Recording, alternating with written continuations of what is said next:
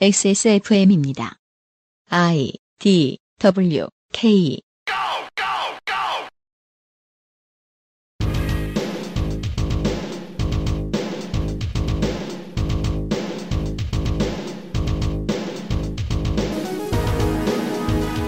그것은 알기 싫다 특별 기획 2021 국정감사 기록실 정무위원회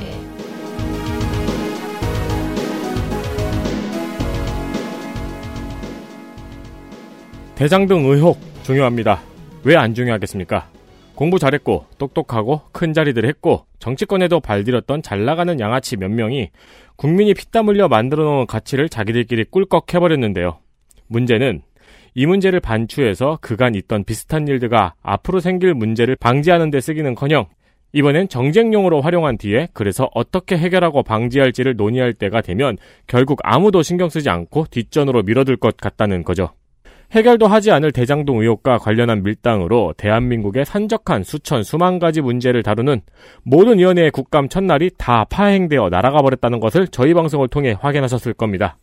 정무위에서는 그간의 국감을 정리하는 종감날에 대장동 관련 이슈로 말다툼하던 여야가 다른 모든 이슈의 증인을 다 채택하지 못해서 결국 화천대유 게이트는 자기 자신을 해결하지 못하는 것을 넘어 다른 문제의 해결을 방해하게 되었습니다.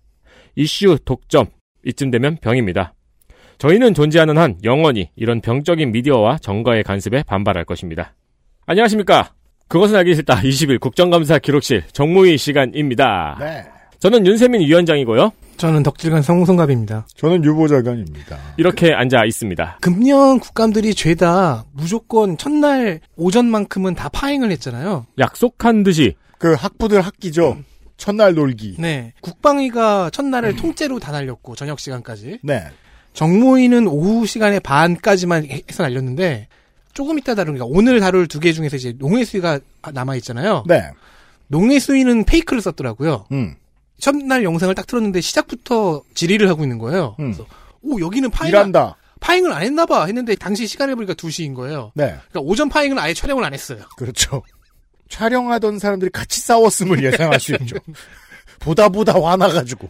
네. 그것보다는 저는 정무위가 훨씬 나았습니다. 왜냐면 이제 그 싸우고 있는 모습들. 음. 그래서 혹시나 혹시나 장면 후보가 나오지 않을까 하고 보게 되거든요. 문제는 이제 정무위 종감 때 채택했던 증인들이 다 취소가 됐다는 건데요. 그것 때문에 가장 대표적인 게 이제 겁나 혼날 각오를 하고 준비를 하고 있었던 네이버의 이혜진 GIO가 웃으며 그냥 집에 갔다는 겁니다.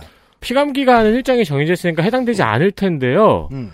아, 이제 앞으로 국정감사에 불릴 것 같은 기업 총수나 E CEO분들, 음. 어, 이런 분들은 웬만해서는 첫날 오전에 불러달라고 요청을 한번 해보시는 게 노하우입니다. 그니까요. 그날은 보통 파행을 하네요. 음. 네, 그리고 장관들도 선서를 많이 안 했어요. 그리고는 자기들한테 딴 질문할 수도 있어요. 오전에 나가시는 쪽을 추천합니다. 그렇습니다. 봉변을 덜 당합니다. 네, 예약도 미리 해놓으세요, 식당도. 보통 저녁 질의 시간 때는 피하시는 게 좋은 게 오전 오후에 싸우면서 음. 뭐 자기 질의 할거 하고 하다가 까먹은 것들 하면 좋은 것들을 이제 보충 질의 때 몰아서 하거든요. 소소한 국감 지식을 알려드리면서 국정감사 기록실 정무위원회 시간 시작하도록 하겠습니다. 한국 레노버와 퍼펙트 25 전화 영어에서 도와주고 있는 20일 국정감사 기록실 잠시 후에 정무위원회 이야기를 가지고 돌아오겠습니다. XSFM입니다. 펴서 접어서 눕혀서 뒤집어서 태블릿처럼 때로는 메모장처럼 세상에 없던 노트북 레노버 싱크패드 X1 요가 시리즈 실천하는 당신을 위한 노트북입니다. Lenovo for those who do.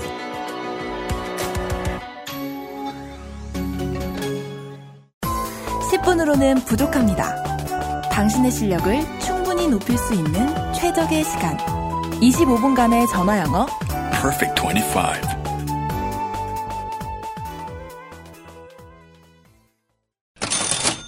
퍼펙트 25의 까다로운 티칭 테스트를 통과한 선생님들이 기다리고 있습니다. 자애로운 테스트를 통해 나에게 맞는 코스를 제공하는 퍼펙트 25 전화 영어.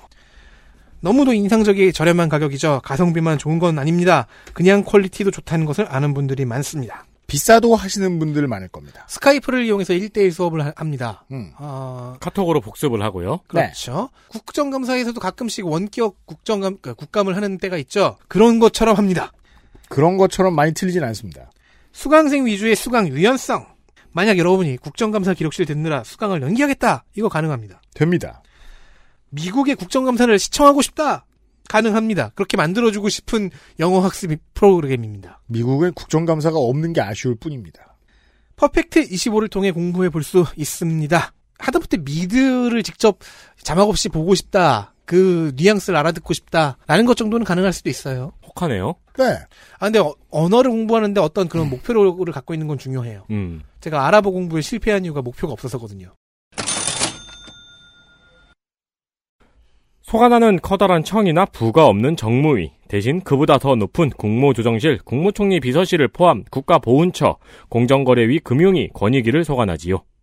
관련 기관으로는 소비자원, 경제인문사회연구회, 가습기 살균제 사건과 4.16 세월호 참사 특별조사위, 금감원, 예보, 자산관리공사, 주택금융공사, 신용보증기금, 사는, 기업은행, 예결원, 서민금융진흥원, 보훈복지의료공단, 독립기념관, 개인정보보호위원회 등도 정무위의 감사 대상입니다. 국회 내에서의 질서는 법사위가 제일 위이지만 행정부의 가장 위를 견제하는 위원회는 정무위. 24 정원.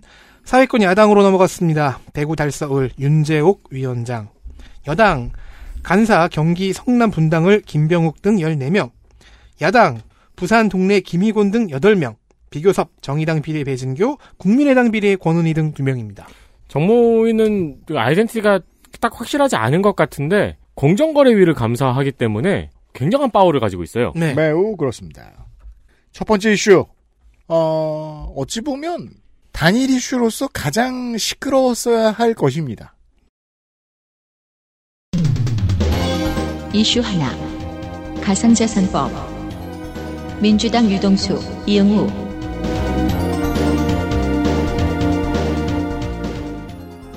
작년에 가상화폐에 대한 과세가 결정이 되었죠. 음. 많은 사람들이 분노했습니다. 네.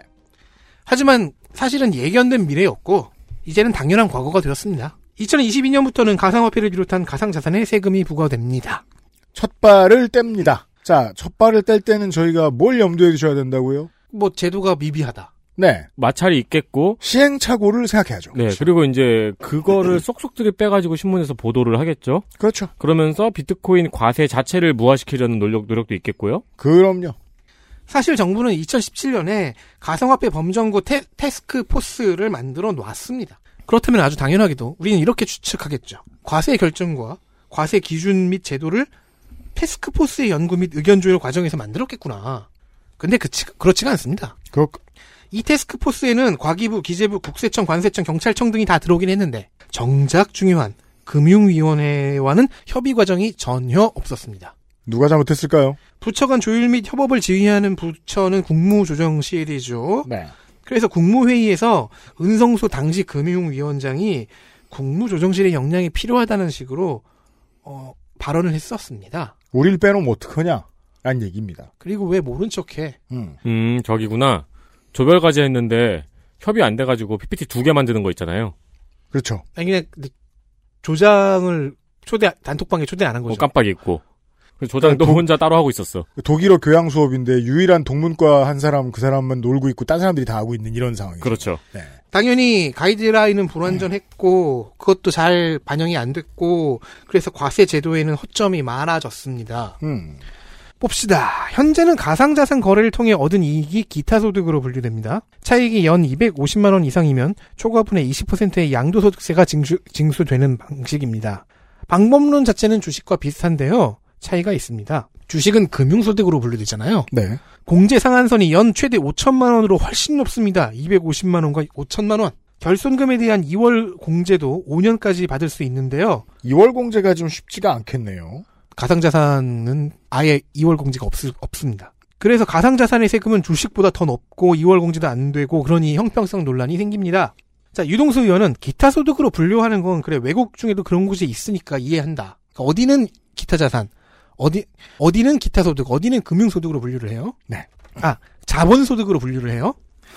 오케이 그러니까 그건 안 바꾸더라도 예. 과세 방식과 체계는 좀 더 합리적이어야 한다라고 지적을 했어요. 계속 들여다봅시다. 불합리한 부분들이 나옵니다. 코인을 매매가 아니라 채굴을 해도 세금이 부과가 됩니다. 주식으로 치면 발행할 때 세금이 부과되는 거죠. 네. 그나마 이것도 채굴업장에 직접 가서 오프라인이라고 해야 되나? 아무튼 에어드랍 같은 방식으로 음. USB로 음. 담아오면 온라인 기록이 안 남잖아요. 음. 그럼 시스템을 피해서 과세 안 받을 수 있습니다. 음. 근데 그렇게 채굴할 수도 있대요. 채굴장에 직접 가면 되죠. 아. 기본적으로 세금을 안 낼 방법이 확실한 게 있는데 세금 안 거치겠네요, 잘. 아, 또 있습니다. 음. 국내 거래소에서 거래를 해야만 세금이 부과가 됩니다. 즉 해외 거래소를 이용하거나 개인 간 거래를 하면 합법적으로 탈세가 가능합니다. 대상도 좀 이상합니다. 한국 국적자가 아니에요. 국내 거주자를 대상으로 합니다. 그러면은 자 징수를 하려면 정부와 거래소가 고객의 거주지까지 파악해야 된다는 얘기잖아요. 네. 근데 가상자산은 익명성이 중요한 그런 종류의 자산입니다. 이걸 알려줄 리가 없습니다. 이게 모두 국무조정실이 가이드라인 협의에 게으른 사이에 만들어진 과세 방법입니다. 이해됩니다. 유동수 의원은 지금처럼 세법을 개정하는 정도로는 이런 허점을 메울 수 없다고 보고 네. 가상자산법 입법으로 가자고 제안했습니다. 아이, 아이의 법을 하나 만들자. 지금 만들고 있는 법이 있다. 그러니까 이 하나에 다 담아보자. 마치 빅그린 올인원숲처럼. 사실 가상자산법은 코인 시세 조작을 막기 위해 처음 구상이 된 법입니다. 현재 이용우, 김병욱, 양영숙, 강민국의 네 가지 버전이 발의되어 있고요. 그러니까 지금 한참 만들고 있다는 얘기예요. 넷모드 거래소를 규제하는 방향으로 디자인되었어요. 대부분의 시세 조작 사건이 거래소를 중심으로 벌어졌거든요. 그리고 이 법을 디자인하는 과정에 과세 부분도 넣을 수 있도록 부처들이 논의에 참여해야 합니다. 금융위원은 초대 필수입니다. 고승근 금융위원장은 국정감사에서 여러 번 일명 업권법, 가상자산업 권법을 언급하면서 참여 의사를 밝혔습니다. 아, 이상하게 발음을 해서 권법 같이 들리네요. 가상자산업권법. 그 저기 업비트의 거법 같네요. 그렇죠? 그니까요. 거래소의 자격, 등급, 인증, 과세 방법 등을 결정할 법은 사실은 이제부터 만들게 되는 겁니다. 좋습니다. 다음 이슈 보죠. 이슈 둘 머지 포인트와 선불 충전금 민주당 송재호, 홍성구 국민의힘 유동, 윤창현 머지 포인트 사태를 돌아보면은 머지 포인트 얘기예요.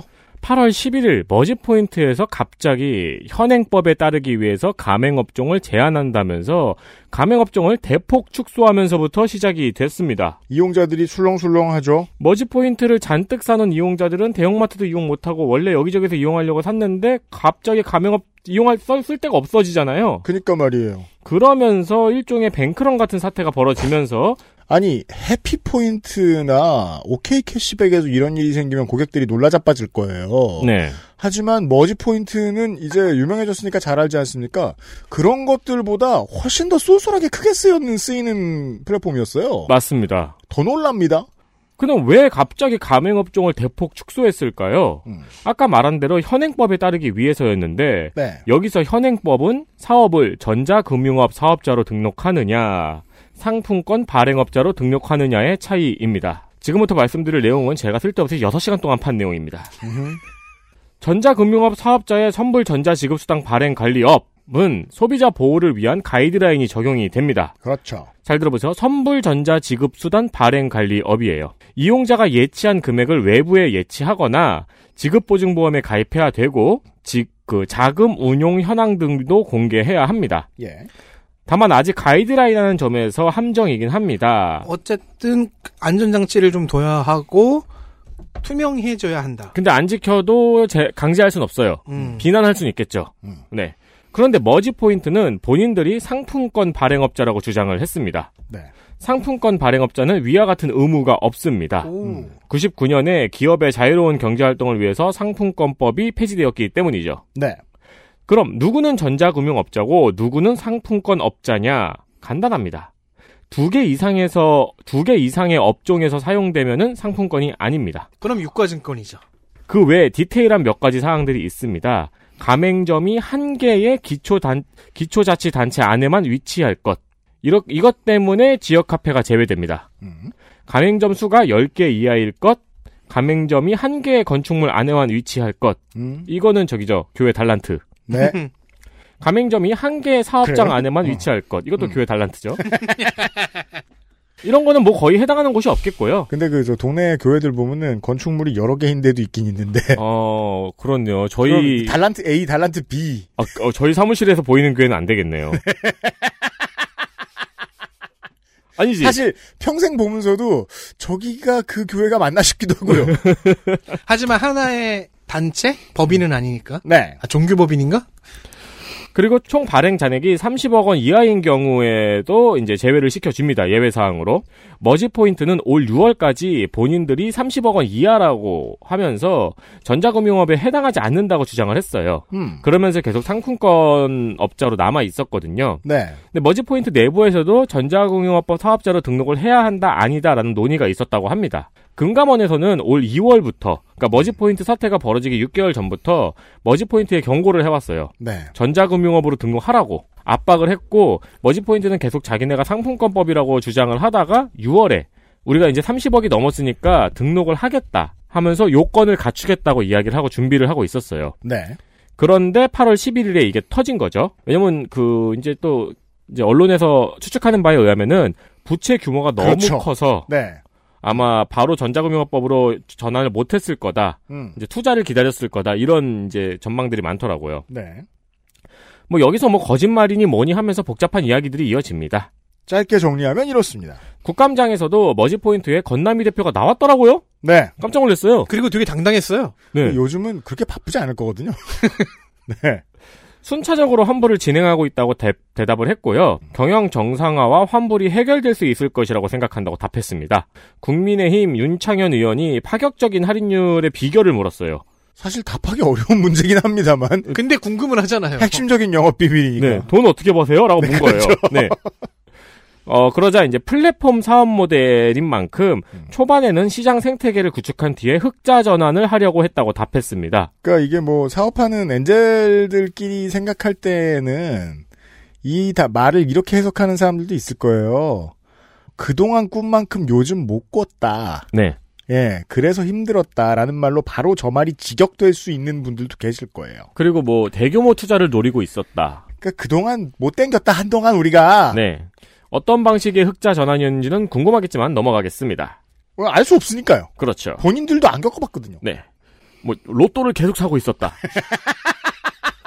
신발을 계속 사고 있었다. 이- 이번에 나온 라울로 집의 레고를 4천 개를 샀다. 안 팔리면 쇼핑입니다, 그건. 네. 선불 충전금 문제로 한번 넘어가 보겠습니다. 네, 이용자들의 직접적 피해. 아까 말씀드린 대로 선불 충전금의 경우, 그러니까 우리가 이용하고 있는 땡땡페이들은 예치한 금액을 외부에 예치하거나 네. 지급보증보험에 가입하거나 자금 운용 현황도 관리해야 합니다. 그게 당연한 듯 보이는데 이건 아직까지 강제 사항이 없는 가이드라인입니다. 네. 작년 11월에 이를 강제하는 개정안이 올라가 있는데 음. 은행과 정결한 한국은행의 힘싸움 때문에 아직 계류 중입니다. 네. 현장에 있는 업체가 우리가 무슨 사업자가 될지도 왔다 갔다 하면서 정하거나 선택하거나 할 수 있는 그런 분위기라면 법이 느슨할 게 당연하죠. 뭐 땡땡페이에 묶여 있는 돈 있으세요? 저는 올림픽 때 올림픽 잘 안 보던 주제에 네. 그 식구들하고 내기를 했어요. 네. 오늘 뭐 한국이 이긴다. 뭐 여자 배구 어떻게 된다. 뭐 이런 거. 제가 좀 좀 이겼어요. 음. 그랬더니 그 저 뭐냐 인터넷 은행 어딘가에 계좌를 개설하면 받을 수 있는 돈을 주더라고요. 카카오페이요? 그렇죠. 네. 그래서 그 돈을 받았어요. 음. 처음 받은 돈이에요. 네. 그 다음에 쓸 일이 없잖아요. 묵혀놨어요. 나 대신 투자를 해준다고 하더니 자꾸 저 한 달에 3원씩 이자를 주네요. 어, 대신 투자해주는 얘기, 그 얘기도 제가 드릴게요. 네. 저는 뭐, 저도 포털에 묶여있는 돈도 있고, 아까 말씀드린 것처럼 카카오페이에도 좀 쓰고 활용하고 있고요. 자, 충전금 규모 2조가 넘었어요. 네. 네. 업체별로 한번 살펴볼까요? 이런 순위가 또 재밌잖아요? 음. 어디가 더 충전금을 많이 쌓아놓고 있는지? 네. 일단 1, 1위가 코나 아이라는 업체입니다. 코나 아이 5,050억을 갖고 있습니다. 돈 많이 가지고 있네요. 처음 네. 들어보는 회사인데. 왜냐면은 여기는 결제 플랫폼 위탁과 지역 화폐 관련 업체거든요. 지역 화폐 관련 업체다. 경기도 지역 화폐도 맡고 있습니다. 뭐 아 야권에서 관심이 많겠네요. 이 어, 업체에 대해서. 어, 야권에서 한번 툭툭 건드렸어요. 그래서 네. 네. 그래서 많은 파일을 차지하고 있고요. 음. 2위가 카카오페이. 음, 카카오페이가 3,249억 원. 대단한데요, 저 회사. 네. 카카오페이보다 쌓아놓은 게 많아요. 3위는 하이패스. 음, 어, 저도 하이패스에 네, 여긴 또 자동 충전이잖아요. 그렇죠. 네. 예. 하이패스가 2,463억 원. 음, 그다음이- 이거는 뭐 우리나라의 유료도로 규모를 보면 어, 얼핏 이해는 됩니다. 그렇습니다. 그 다음이 팀원이 2,011억 원. 그리고 아, 팀원이 같은 경우에도 이게 버스 타는 데만 쓰이면은 상품권 업으로 할 수 있는데 네. 다 쓰잖아요? 그렇죠. 네. 그러니까 이제 그 정금업이 되는 거죠. 그리고 그 뒤로 롯데, 네이버, 토스 순으로 천억 원대입니다. 일단 관련해서 아직 강제 사항이 없는 것도 문제죠. 네. 그리고 이건 차차 나중에 이제 문제가 될 거예요. 음, 이게 쌓이면 이자가 생길 거 아니에요? 그렇죠. 그 이자를 누가 갖나요? 소위 낙전이 생깁니다. 네. 알리페이는 이걸 가지고 핀테크 자회사에서 굴려서 이자를 고객들한테 돌려줍니다. 이걸 미리 준비를 해놨던 거죠, 이렇게. 이게 은행 이자보다 높아서 인기가 엄청 많았어요. 음. 그러니까 알리페이에 돈을 넣어놓는 게 은행에 저축하는 것보다 이자가 더 많은 거예요. 음, 그 알리페이 자회사 개미 파이낸셜, 안츠 파이낸셜, 음, 네, 거기서 돈을 굴려서요. 네, 알리페이의 성공의 원인으로도 자주 지목이 됩니다. 그렇습니다. 이게 이제 그 해외에서 은행업을 배워온 전통적인 은행들이 해외의 물가에 맞는 어떠한 패턴들을 배워와가지고 예금 상품을 운영을 하다가 아, 사실 그 서양에 비해서 중국은 워낙에 고속 성장을 8%씩 매년 하고 있는 나라이기 때문에 서양처럼 예금을 그 수비적으로 운영할 이유가 없거든요. 네, 알리페이는 그 지점을 뚫고 들어갔죠. 네. 예.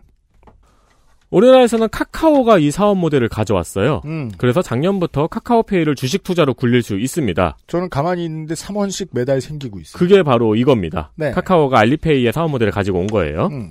그런데 그게 아닌 회사들은 이자가 어디로 갈까요? 그렇죠. 이 낙전. 모르죠, 뭐. 끝. 아니, 이런 사업을 안 해보면, 저희도 안 해봤습니다만, 이제 저희는 공부해서 알잖아요. 이런 사업을 안 해보면 사람들이 심정적으로 이 심각성을 알 수가 없어요. 이자는 생겨나고 있는 현실의 이익이라는 걸. 그렇죠. 누구 때문에? 돈을 맡겨놓은 고객들 때문에. 네. 네. 국감장에서는 송재호 의원이 쿠팡에 이거를 지적을 했고요. 음. 강한순 쿠팡 대표이사는 우려 없게 면밀히 운영하겠다고 답했습니다. 네. 아무 말도 안 한 거예요. 먹겠다. 네. 안 들키고. 네. 우리, 우리 매출인데? 네. 그리고 국감장에서는 또 다른 문제도 제기가 됐습니다. 음. 아까 말씀드린 대로 자사 매장에서만 사용하기 때문에 선불전자 지급수단 발행 관리업이 아닌 네. 카페의 선불 충전금입니다. 카페의 선불 충전금이란 무엇이냐? 이거는 그 카페에서만 쓰기 때문에 상품권으로 취급이 되고 그렇다면 관련 법규에 전혀 제재를 받지 않는다는 거예요. 음. 본질적으로는 교회의 달란트와 같은. 그렇죠. 민주당 그 이- 우리 교회에서 받은 달란트는 딴 교회 줘도 안 될 텐데. 음. 근데 이건 되잖아요. 민주당 홍성국 의원실이 밝힌 바에 따르면은 스타벅스의 경우에는 선불 충전금이 1,801억 원입니다. 네. 이건 우리나라에서 롯데, 네이버, 토스보다도 많습니다. 그런데 상품권화법인 거죠. 어, 그러나 이들에게는 충전금 외부 예치 운용 내역 공개 의무가 없습니다. 공개 의무가 없는 수익이 아닌 수익, 수익이 아닌 현금이 자기들한테 있어요. 그럼 무엇? 이자 수익. 그렇죠. 네. 아, 1800억을 돌려서 만들 수 있는 이자는 얼마야? 우린 상상할 수 없어요. 그렇죠. 네. 적어도 3원은 아닐 거예요. 그렇죠. 그나마 스타벅스는 소비자 피해 보상 보험 계약에는 가입을 했어요. 근데 저 이거 말고도 다른 업체들 많죠. 우리나라에 네. 예, 앱 운영하고 자기네 페이 이용하는 업체들. 그 다른 업체들은 보험에도 가입하지 않고 깜깜이 상태입니다. 네. 안전 장치도 없고요. 그렇습니다. 평화시대가 오래 지속되면 빈부의 격차가 커지고 사람들의 상실감이 커지는 가장 중요한 이유는요. 금융업의 이자 때문입니다. 네. 이자로 돈을 벌 수 있는 사람이 더 이상 월급쟁이가 아니게 된 지 수십 년이 된 시대를 지금 한국민들은 살고 있습니다. 아, 하지만 이자로도 먹고 살 수 있는 사람들이 있으니 그들은 누구일까요? 겁나 목돈을 쥐고 있는 사람들입니다. 근데요, 겁나 목돈을 쥐고 있으면 여기에서 보시다시피 그 목돈이 자기 돈이 아닌 경우가 되게 많습니다. 네. 그게 후기 자본주의 사회의 이상한 지점입니다. 그 장면을 감상하신 겁니다. 그러니까 앞으로 개정안이 통과가 되면은 외부 기관에 예치하는 게 의무화 되거든요. 네. 그럼 이제 이자 수익이 발생하면은 그 부분도 어떻게 처리해야 되는지 법안에 디테일한 내용이 있겠죠. 네. 아마 고객한테 돌려주는 쪽으로 가지 않을까 싶습니다. 네. 공정담론은 이런 데 들이대야 됩니다. 그래서 참 이자라는 걸 발명한 어떤 사람들은 대단한 거- 거예요. 문명사를 새로 썼을 수도 있어요. 선지자가 다 죽여버렸어야 됩니다. 그러니까 그 무함마드 선지자가 왜 이슬람교에다가 이자 금지를 넣어놨겠어요. 지가 빌려봤더니 같은 거야. 그런데 후- 그 후예들은 수쿠크라는 채권을 우회시켜서 이자를 만들고 있죠. 선지자가 옳았어요.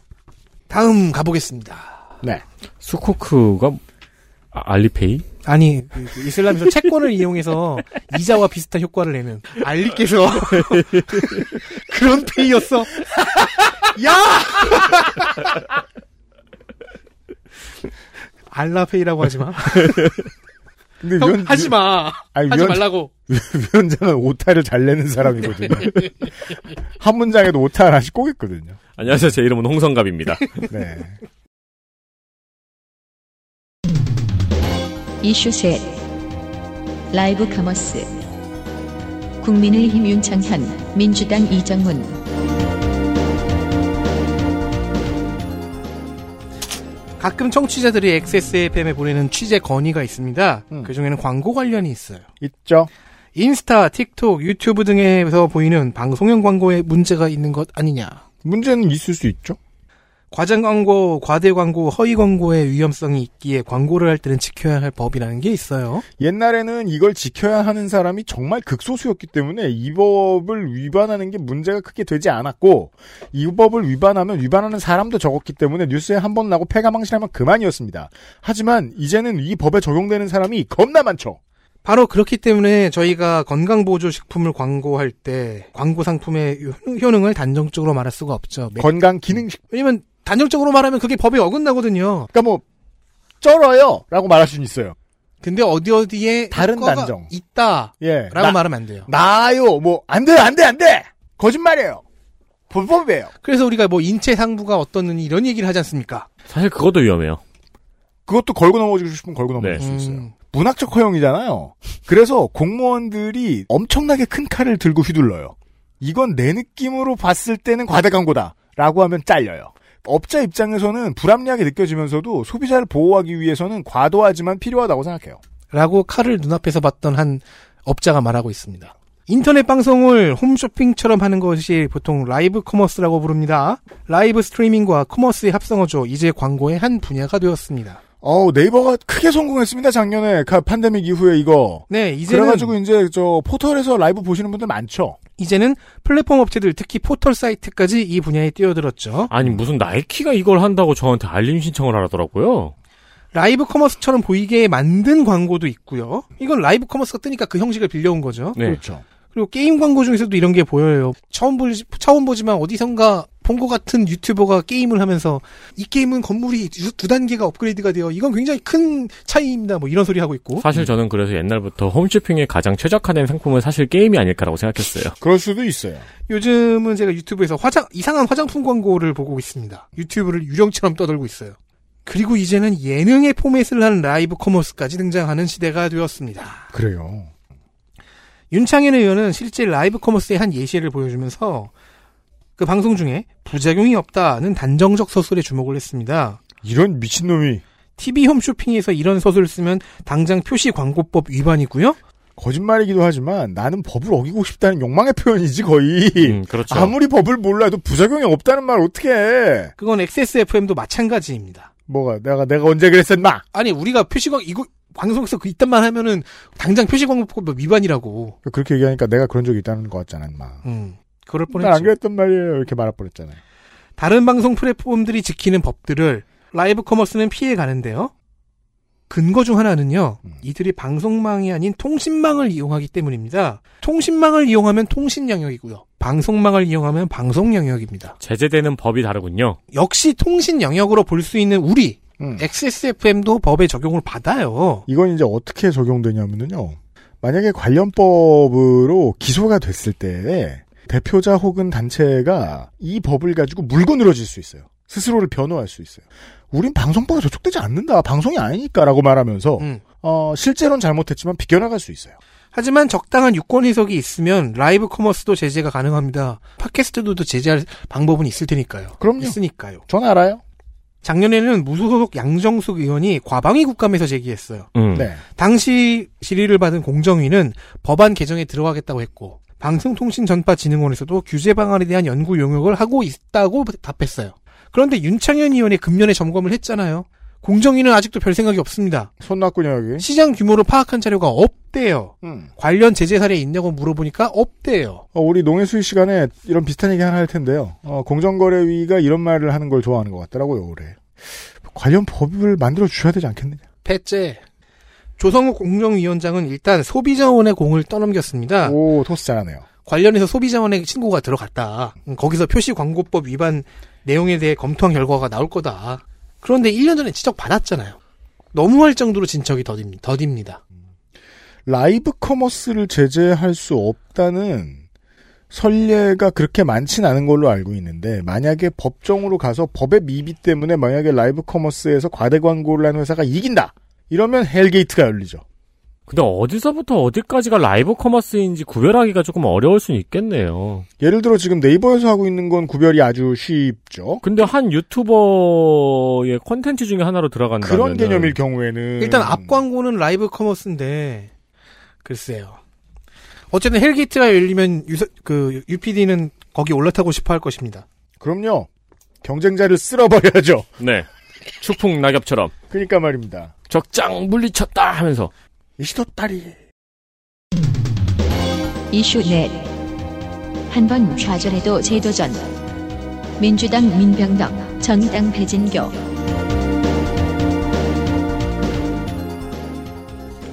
보훈처에서 정무위는 독특하게 보훈처를 심사합니다. 음. 이게 국방위가 아니에요. 보훈처에서 뭔가 소식이 없나 살펴보다가 신기한 걸 발견했습니다.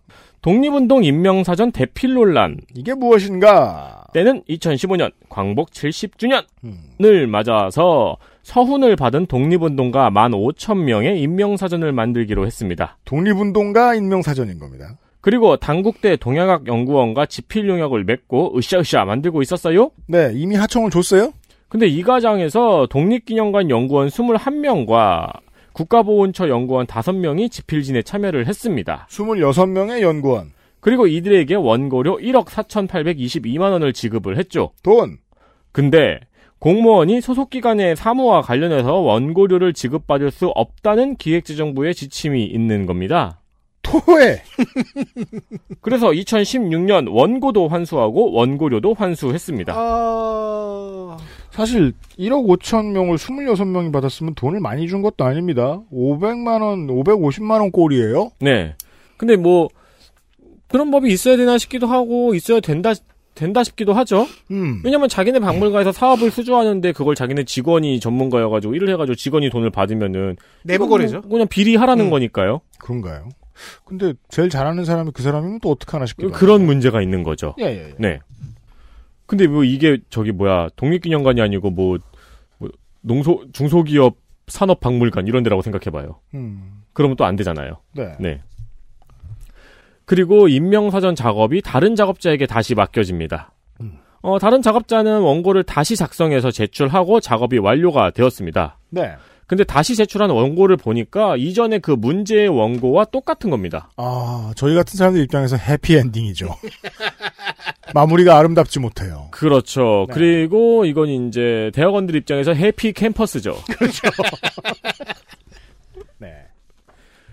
어, 상당 부분을 베낀 겁니다. 네. 그리고 아무래도 기존에 똑같은 작업을 한 사람이 있다면 그걸 찾아서 바- 베끼고 싶은 의욕이 들겠죠? 그럼요.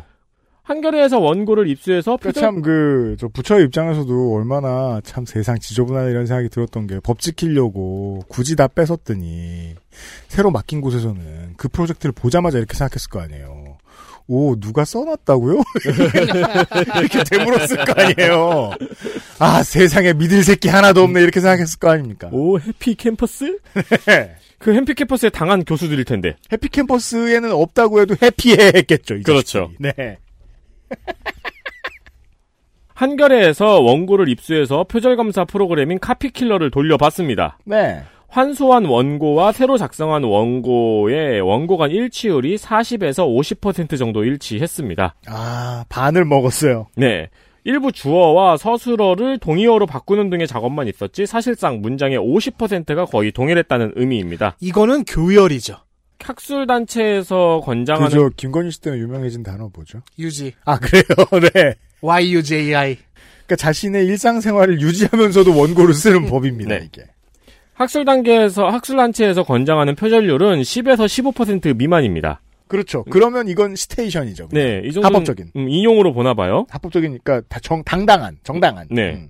게다가 표절의 결정판이죠. 네. 이게 나오면 이제 우리 모두 아- 그 안심을 하죠. 네. 오타도 똑같았습니다. 그죠. 교열 대충 했죠. 오타 묻히기. 네. 네. 아니, 걸리기 싫으면 F8에도 잘 누르든가. 이게 뭡니까? F8도 못 잡는 거 가끔 있잖아요. 오타도 말될 예. 때. 아, 그렇구나. 아니, 도둑질 이렇게 쉽게 하려고 그래. 심지어 대체 작업자가 원고료도 일부 원래의 그 공무원한테 돌려줬습니다. 아, 품앗이었어. 그럼 이건 진짜 교열 작업이었네. 이러면은 처음부터 원고 환수하고 원고료 환수한 의미가 아예 없죠. 두 번 속은 거죠? 그렇죠. 그래서 독립기념관 감사부에서 원저자 7명에게 업무상 배임과 사기, 대체지필자에게도 사기죄 혐의를 국민권익위에 전달을 했고요. 음. 충남지방경찰청에서 수사를 진행 중입니다. 그죠. 이 결과를 통해 예측할 수 있습니다. 원저자 7명에게 저런 죄목이 돌아간 걸로 봐서 원저자들은 베네핏을 포기하지 않았다. 그렇죠. 이 상황을 다 알고 있었다. 그리고 누군가에게 손을 넘겼다. 음. 국감장에서 민병덕 의원이 이 같은 문제를 지적하면서 국민대와 당국대의 항맥을 지적했습니다. 아하. 실제 임명사전 편찬 실무진들이 거의 국민대와 당국대 출신이고요. 음. 이들이 내부 거래를 하면서 문제가 발생을 했다는 거죠. 되게 구슬픈 게 이렇게 짬짬이 해가지고 이렇게 망신당할 짓을 두당 600만 원 때문에 저지르다니 음. 싶긴 합니다. 그러니까 이거 말고도 다른 사업이 이런 식으로 둘러갔다고 짐작할 수 있죠. 그럼요. 네. 두당 600 때문에도 이 짓을 했다면 그렇죠. 다른 소소한 것도 꼼꼼하게 열심히 챙기는 훌륭한 가장이었을 겁니다. 그럼 가장 명확한 지표가 하나 있는데요. 당시 대체 지필자로 선정이 됐고 음. 또 이 프로젝트의 지도 교수였던 한시준 교수는 지금 독립기념관 관장이에요. 대단합니다. 오호. 그래서 범인이 국감장에 나와야 되잖아요. 독립기념관 관장이니까. 그렇잖아요. 그래서 나왔어요. 체포 안 됐나요? 안 됐어요. 도주의 우려가 없나 보죠. 네. 정의당 배진규 어, 왜냐면 독립기념관 너무 넓거든요. 도망치기에. 어, 이런 관점이 나올 줄이야. 아, 건물에서 입구 너무 멀잖아요. 거기 힐사병 걸리게 생겼어요. 그러면 이제 그, 못 찾은 줄 알았는데, 30년간 독립기념관에서 살던 사나이. 그렇죠. 서프라이즈에 나오고. 그 저기 일본 감옥 재현해 놓은 데서 발견되고 아, 모델, 그, 저, 그렇죠. 아, 거기서 마네킹인 척하고 그쵸, 마네킹인 줄 알았는데. 구석에 저 누워 있는 거는 마네킹이 그렇죠, 아니라 사실은 케찹 바른 독립기념 관장이었다. 아, 독- 독립기념관 기억나네요. 벽관에서 나오고 거긴 신바트의 모험 같은 거 없잖아요. 어, 그렇죠. 목욕하기 힘들겠네요. 그리고 정의당 배진교 의원에 의하면은 한시중 관장이 이제 관장이니까요. 네. 내부 비상행 감사에게 비위를 신고하겠다고 협박을 하고 이게 참, 이렇게만 들으면 되게 구, 구- 분간이 어려운 게. 네. 그러니까요. 내 비위를 자진 신고하겠다고 말한 게 아니잖아요. 너도 그러니까 구인 내 거겠다. 비위를 신고하면 네 비위를 신고하겠다 이런 거잖아요. 그렇죠, 어, 너도 부린 그렇죠. 거 있잖아. 네. 그러니까 저 상호 확증 파괴. 파괴 그렇죠. 상호 확증 신고. 그러니까 저랑 UPD의 관계죠. 서로 20대 시절에 흑역사를 각자가 각자 것을 갖고 있거든요. 아. 그래서 사실 이거는 한시중 관장이 신고해가지고 그냥 둘 다 처벌하면 될 것 같은데 아주 그러면은 좋죠. 그리고 감사부장한테도 인사 조치를 하겠다고 협박했다고 밝혔습니다. 네. 꽤 꼼꼼했죠. 네. 감사를 진행한 내부 제보자도 색출을 했고요. 음. 협박도 한 겁니다. 네. 그러면서 황기철 보훈처장에게 한시중 관장의 직권남용 혐의도 조사를 해야 된다고 요구했습니다. 배진교 의원실에서요. 그렇습니다. 이 말을 한시준 관장이 앉아 있는 앞에서 음. 그렇죠. 본인인 한시중 관장은 네. 이 지적을 듣고 감사 보고서를 잠깐 볼 기회가 있었는데 그걸 왜 지, 네가 보니 왜곡된 내용이 있었다. 철저하게 분석해야 된다고 답변을 했습니다. 범인이 하는 말이죠. 도망갈 시간을 달라는 건데. 너무 멀다니까요. 그러니까 예. 그 저는 이걸 보면서 좀 묘했던 게 무슨 소리야 이게 무슨 질문을 들을지 모르고 나왔다는 거야 아니면 그러니까 저 독립기념관에 귀찮아가지고 음, 네. 세상에 무슨 일이 생긴지도 모르고 나왔는데 설마 걸렸는지는 난 몰랐네 이렇게 생각한 건지 예 묘했습니다. 음. 아무튼 이런 좀도둑 이야기였습니다. 이슈 다섯 중도 상환 수수료 민주당 김병욱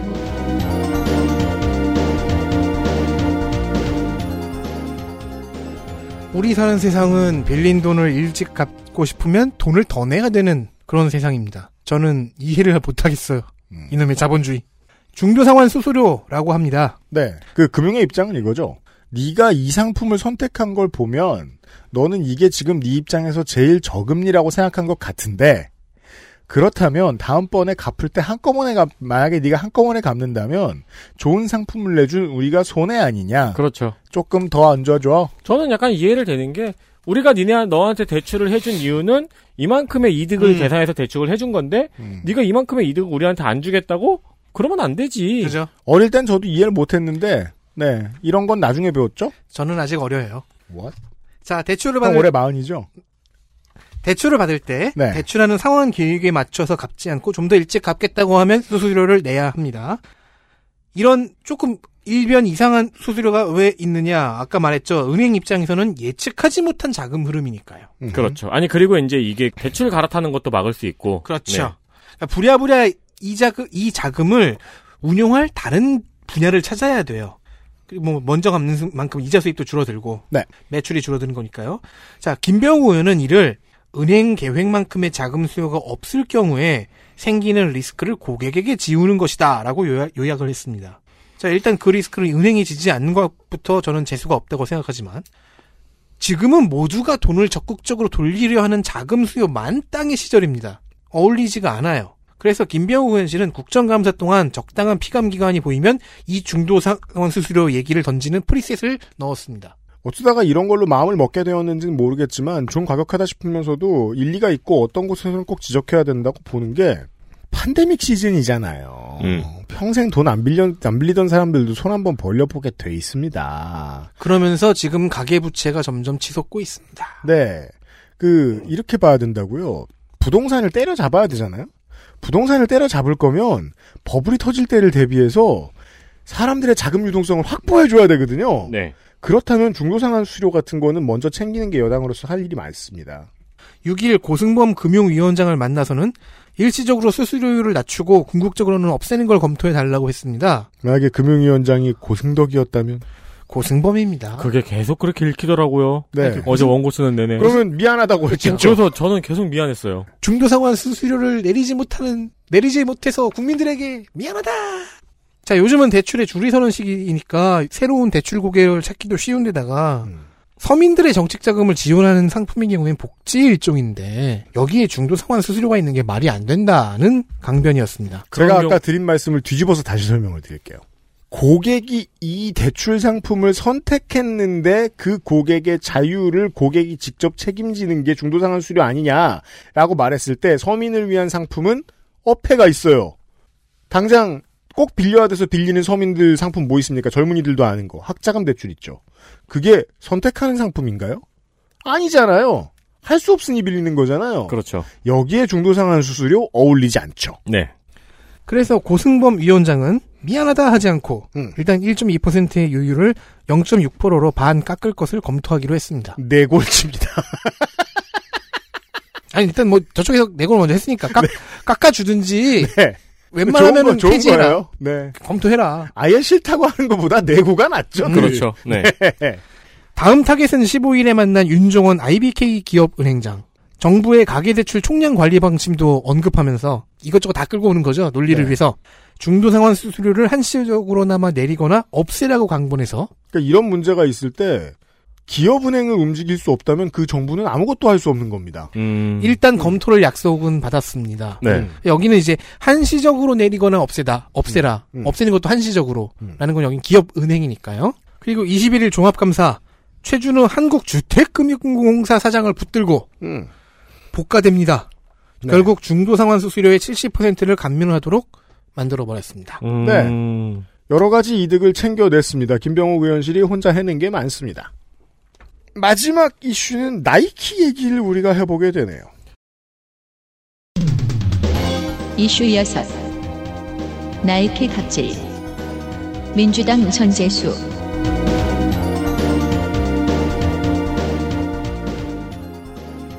요 몇 년간 패션업계는 나이키의 시대입니다. 누구도 거부할 수 없죠. 나이키 헤일이죠. 그래서 저는 역으로 나이키가 이제 망하려나 보다라는 생각이 들어요. 안 그래도 어차피 부동의 시장 1위였는데 이제는 패션업계 넘버원이 되려고 들고 있어요. 그렇죠. 너무 뜨겁게 타오르고 있죠. 곧 어? 식을 것 같아요. 그러니까 럭셔리 브랜드를 포함해서 모든 패션 브랜드가 사실상 나이키의 컬렉션만 바라보고 있는 형태가 됐습니다. 이제는 럭셔리 브랜드가 나이키가 뭘 하느냐에 따라서 추풍낙엽처럼 쓸려가죠. 네. 네. 재빨리 비슷한 거 내고요. 음. 그런데 5일 정무위 국감장에서는 나이키의 하도급법 위반 갑질 사례가 지적됐습니다. 이러지 않을 때부터 갑질로 유명한 회사였으니까요. 네. 플랫폼 기업 그리고 대기업의 사례를 많이 전달드렸는데 나이키의 사례는 처음 전달드리네요. 민주당 전재수 의원실에 따르면 나이키 코리아는 우리나라에서만 특이한 2차 하도급 시스템을 가지고 있다는 겁니다. 알아봅시다. 협력사와 나이키 코리아 사이에 거래 대행사가 끼어 있는 거죠. 이거 모르시는 분들 많습니다. 국감장에서 이야기한 사례는 서경 텍스타일이라는 나이키의 협력업체였는데 음. 일반적으로 신발 자재를 생산해서 대만의 OEM 업체로 보내면은 대만에서 신발을 제작하는데 음. 나이키의 경우에는 국내에서 거래 대행사가 끼어서 음. 국내 공장에서 자재를 받아서 이를 대만으로 납품하는 시스템입니다. 그러면서 중간에서 수수료를 받죠. 다른 표현으로는 통행세네요. 통행료. 나이키가 진출한 아시아 5개국 중 한국, 대만, 중국, 베트남, 인도네시아 이렇게 5개국이죠. 여기서 우리나라에서만 이런 형태의 하도급 구조를 가지고 있다고 합니다. 그렇다면 다른 어떤 나라에서도 이런 류의 하도급을 나이키 본사가 인정하지 않는다고 예측할 수 있는데 우리나라에서는 왜 인정해 줄까? 하도급을 많이 경험해 본 한국인들이 바로 이해할 수 있어야 됩니다. 이건 나이키구나. 네. 우리나라의 하도급법을 피하는 겁니다. 서경 텍스타일이 나이키 본사와 합의한 납품 단가가 있었어요. 거래 대행사한테 원래 주고 그 사람이 대만에 주는 거잖아요. 네. 거래 대행사에서는 나이키의 납품 단가보다 3에서 5% 추가 할인을 요구했습니다. 이것은 곽덕흠으로도 설명할 수 있습니다. 곽 곽덕흠 아, 네, 네, 네. 아, 근데- 곽상도, 곽상도 죄송합니다. 와, 곽상도와 곽덕흠의 퓨전이라니. 그러니까 곽덕흠 괜찮네요. 곽상도로 설명할 수 있습니다. 우연히 두 사람 다 부동산이야. 아, 곽상도 아들은 뭐가 그렇게 유능하지라고 아직도 고민하고 있는 바보가 어딘가에 있을 거예요. 어, 그렇죠. 그건 곽상도라고요. 네. 곽상도 아들이 아니라 이건 하청업체가 아닙니다. 나이키지. 거래 대행인이죠. 그러니까 이제 그 추가 할인을 요구했는데 그 추가 할인이 바로 거래 대행사의 수수료가 되는 거죠. 네. 네, 나이키는 그것을 이제 동조했고요.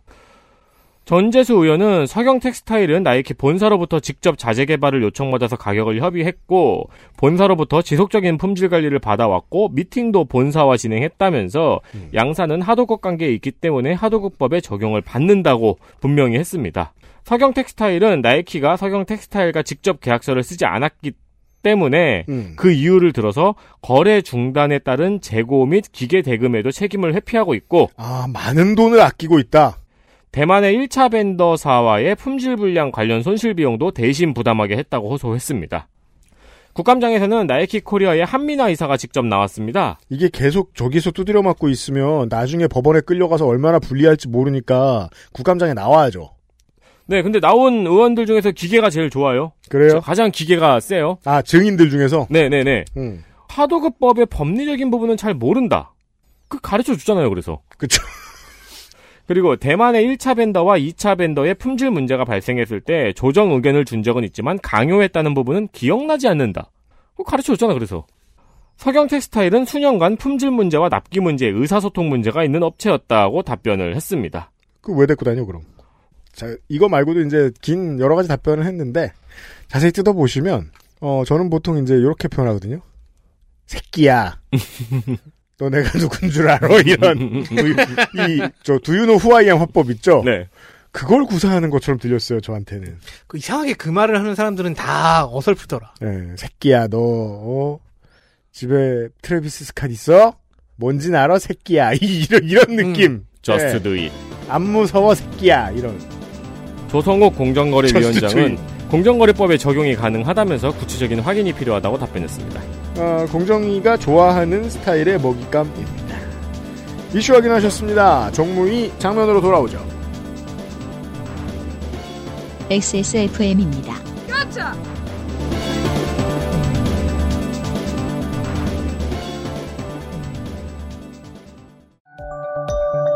초일류 글로벌 PC 브랜드 레노버에선 내가 원하는 컴퓨터를 커스터마이징 할 수 있다, 없다? 지금 액세스몰에서 확인하세요. Lenovo for those who do.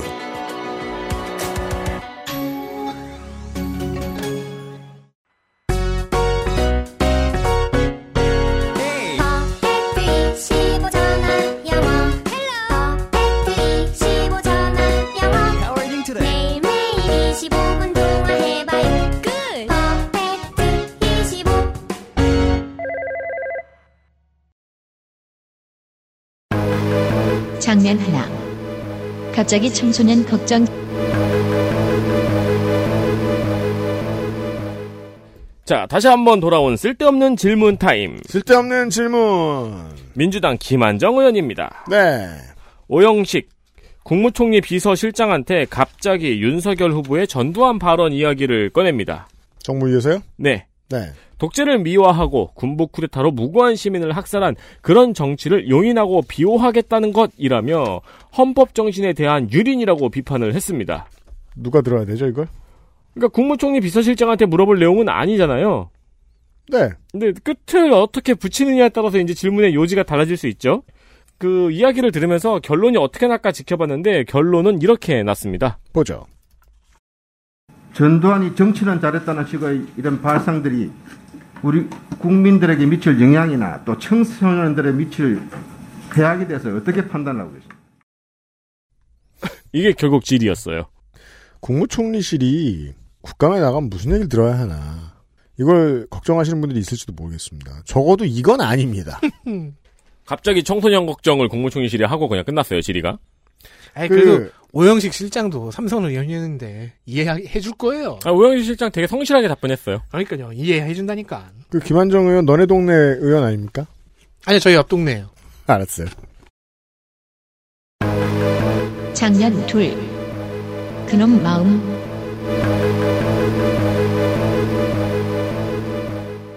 PD 수첩의 1306회 방송에서 공개된 통화 녹취가 있습니다. 뭡니까? 고발 사주 사건의 핵심 증거가 된 건데요. 음. 김웅 당시 후보와 조성은 씨의 통화입니다. 그렇죠. 내용인즉슨 채널 A의 검언 유착 사건은 사실 조작이다. 그건 윤석열 총장 죽이기 용도로 프레임을 만들어서 밀고 있- 있는 건데 그 배후인 놈들이 있다. 그 자료를 모아서 고발장을 만들었으니 남부지검으로 가져가라는 좀 황당무계한 내용입니다.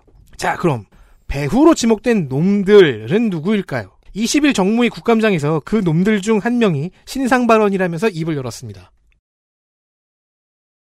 그러니까 피드 수첩 어제 있었는데요. 윤석열 죽이기의 배우로 지목된 그, 그 놈이 이제 접니다. I am. 민병덕 의원입니다. 내가 누군지 알아? 그놈이야! Do you know who I am? 네. 김웅 당시 후보가 검언 유착 사건이 조작임을 확신하는 이유는요. 사건의 핵심 증거인 이동재 기자와 한동훈 검사장의 녹취가 사실 그 두 사람의 대화가 아니다. 한동훈의 목소리는 대역이다. 이게 김웅 의원에 대해서 그 호감을 어느 정도 가지고 있었던 상당수의 젊은 층이 고개를 좀 많이 돌렸습니다.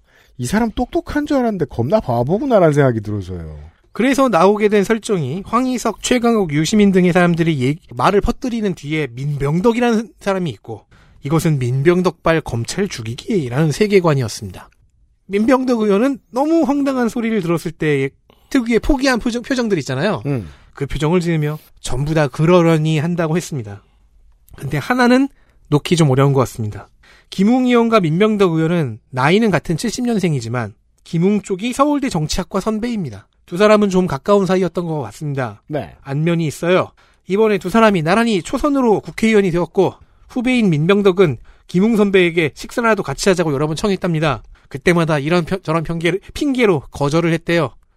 배후의 그놈이어서 그랬던 거냐고 자조했습니다. 아마 민병덕 의원의 머릿속에선 그놈이 지칭하는 대상이 이제 바뀌었을 겁니다. 네. 이거는 어 우리 저 시사 방송이나 그 뉴스를 하루 종일 들여다보시는 분들도 한번 직접 참고해 보시면 좋을 겁니다. 민병덕 의원이 관련한 신상 발언을 한 부분이요. 그리고 이 녹취록을 들어보신 분들은 많은데 이 녹취록을 해석하는 방법에 대해서는 좀 분분한 것 같아요. 네, 아직까지도. 자, 마지막 장면입니다. 장면 셋. 곽상도를 버리고 뼈를 친다. 네, 정무위에서 뉴스가 터졌습니다. 뭘까요? 국민의힘 박수영 의원이 50억 클럽이라면서 음. 화천대유로부터 50억을 받기로 한 명단을 공개하겠다고 한 겁니다. 그렇죠. 저 그래서 이제 처음에 뉴스 나왔을 때 민주당에서 터트린 줄 알았어요, 사람들이. 어, 그렇죠. 네. 곽상도를 그러니까 과감히 살을 주고 뼈를 친다랄까요? 그렇죠. 곽살도. 그죠? 곽상도를 주고 뼈를 치려 한 거죠. 네. 곽상도를 죽이겠다는 얘기 같잖아. 사일도 음. 하니까. 음. 곽상도를 주고 민주당을 살. 공개한 50억 클럽은 권순일, 박영수, 곽상도, 김수남, 최재경, 홍모 씨였습니다. 마지막 홍모 씨는 홍성갑이란 설이 정설입니다. 내 돈, 그러니까요. 내 돈 어딨냐, 50억. 왜냐면 저렇게 이렇게까지 인생에 두려운 게 없는 걸 보면 네. 받을 50억이 있는 것이 분명하다. 그 외의 이름들도 여러분들은 이제 다 들어봤는데 머릿속에 물음표가 하나 띵 하고 떠오를 겁니다. 네. 저걸 국민의힘에서 발표했다고? 그렇죠. 국감장에서도 이 이름을 듣고 바로 이런 반론이 나왔습니다. 네. 박상도는 여러분도 아시다시피 국민의힘 국회의원입니다. 김수남 박근혜 정부의 검찰총장이고요. 최재경 박근혜 정부의 민정수석입니다. 그런데 왜 결론은 이재명이죠? 이게 이제 이슈에 관심 없으셨던 분들이 어, 이번에 그 대장동 게이트 관련해서 어, 국민의힘이 무엇을 했는지를 지금 한마디로 이해하셨습니다. 네. 할복했습니다. 그게 이제 그 우리 놀라운 다음과 네이버의 저 뉴스 큐레이션 AI들이 그래도 야당이 잘했다고 너무 빨아주다 보니까 실제로 어땠는지 모르시는 분들이 많은데 정말이지 야당 의원들은 다 서로를 향해서 칼을 휘둘렀습니다. 어두움 속에서. 네. 아, 그러니까 승- 충분히 승산을 볼 수 있는 전자, 전선이었는데, 엘리트 플레이어 확인하시겠습니다. 정무입니다. 정무위원회 엘리트 플레이어 더불어민주당 세종갑 홍성국 의원입니다. 기업에게 가장 무서운 존재는 같은 기업인 출신의 의원이겠지요. 심지어 기업인인데 내 편이 아니잖아요? 증권사 대표이사 출신의 지적, 쿠평, 남양, 그리고 보험사의 급소 많고 콕찍을 찔렀습니다. 더불어민주당 인천 계양갑의 유동수 의원입니다. 가장 많은 종류의 정책 이슈를 준비해왔습니다. 깊이는 좀 덜했는데 대신 넓은 폭과 많은 양으로 아쉬운 부분을 메우고도 남는 그런 유형입니다. 더불어민주당 경기 안양 동안 갑 민병덕 의원입니다. 폭넓게 사람 그, 사, 그 질의 사안들을 폭넓게 선택한 후에 하나하나를 깊이 있게 파는 스타일입니다. 우리은행, 업비트, 야놀자, 내내치킨 기본적으로 기업들이 어떤 방식으로 비리를 저지르거나 주머니를 채우는지에 대한 이해가 깊은 것 같습니다.